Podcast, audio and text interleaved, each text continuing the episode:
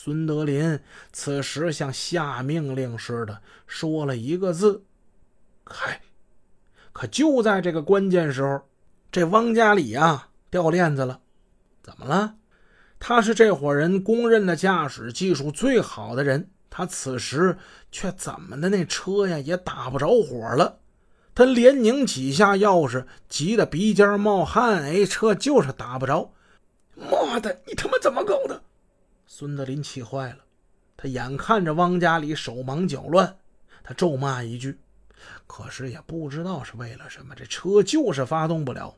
这辆车汪家里开起来感觉是不错的，可是现在呢却出了意外，怎么的也打不着火了。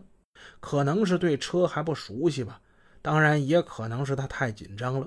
最佳时机就这样过去了，他们眼巴巴的看着那几名借款员拎着装有巨款的兜子走进了门市部。由于这意外的发生，抢劫行动并没有在预定的时间付诸于行动，使这个案子呢就往后延了一天，这就解开了为什么抢劫案在被害司机黄长河失踪了两天之后才发生的这个谜。那么，到了二十八号一早，这伙不死心的匪徒再次在原地等候。是不是还使用这辆天津大发呢？会不会有危险呢？他们为此讨论了一番，最后大家一致认为，出租汽车司机从失踪到报案，警方立案侦查一般他得有个过程，不至于这么快就被发现。作案心切，他们决定还是得用这辆车。哎，时光不能倒流啊，否则的话，咱们可以穿越回去啊。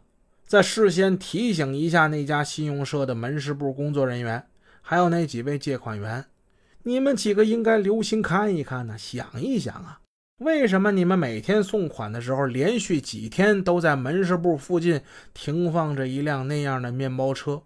你们就不去过去看看那个车里坐着的是什么人吗？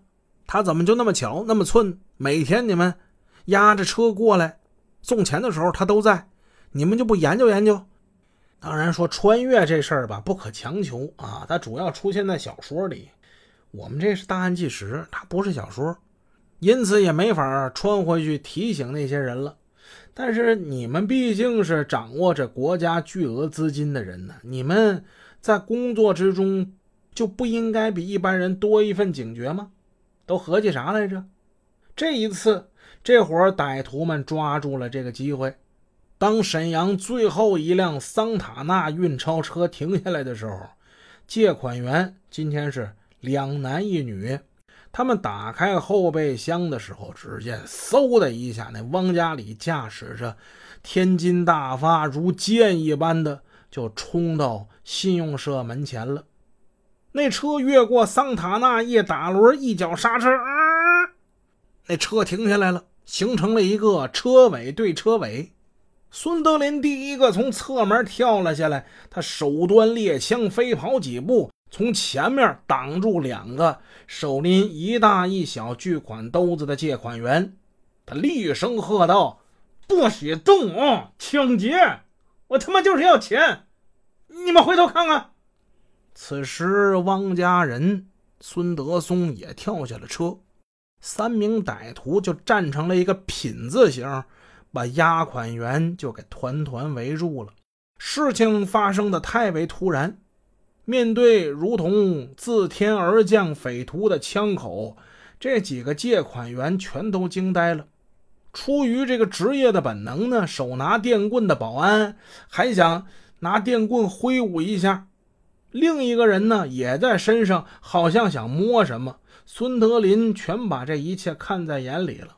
他晃了晃手中的猎枪，威胁道：“你们他妈要是乱来，再敢动我，可就开枪了啊！